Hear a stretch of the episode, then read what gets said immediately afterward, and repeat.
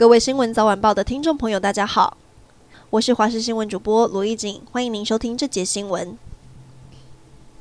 新北市长侯友谊出访新加坡期间，板桥和土城接连发生重大枪击案，但侯友谊并没有提早结束行程回国。对此，民进党痛批侯友宜为了选总统不顾市民。内政部长林佑昌也说，要不要赶快回国处理是社会观感的问题。国民党则开记者会反击，说台南市的八十八枪枪击案当时就没说要地方负责，批评民进党双标，蓝绿吵成一团。侯友宜面对外界质疑，他说，治安绝对不可能一日就可以达成，中央地方要同心齐力。红海创办人郭台铭角逐二零二四总统大选，二十二号晚间前往全台情谊之旅的首站，在竹北举办了首场郭台铭有话对你说座谈会的时候，他在会中表示，很多中国军机扰台是因为民进党所致，如果他当选总统，中共军机就不会来。一番话引起了政坛议论。交通部台铁局今天接到连两起的恐吓留言，说早上有民众在基隆车站安装八颗炸弹，将在下午三点二十五分准时引爆。下午再收到高雄往台北列车上放置了三颗遥控炸弹，要求基隆地检署在两个小时内释放红人会成员，并归还毒品。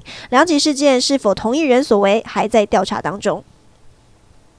球星林书豪经常在 IG 上贴出他在按摩针灸的画面，并标注一位和自己合作长达十三年的罗姓按摩师，跟社会大众推荐。现在这位按摩师被踢爆，他其实在台湾并没有医师资格，却私下替人针灸执行医疗行为，恐怕已经触犯了医师法，最高可处五年以下有期徒刑、一百五十万元的罚金。对此，林书豪所属的经纪公司声明表示，以后在照顾身体这方面一定会更加小心谨慎。新北市新店区有一间汽车旅馆，昨天惊爆双尸命案，邓姓跟林姓少女被发现上下交叠沉尸楼梯间，现场留有毒品。警方查出男子洪生玄开车载两名少女入住，原本要开毒趴，没想到两名女子吸毒之后却没了呼吸心跳，洪姓男子吓到赶紧开车逃离。警方今天下午将他依杀人、毒品等罪嫌移送法办。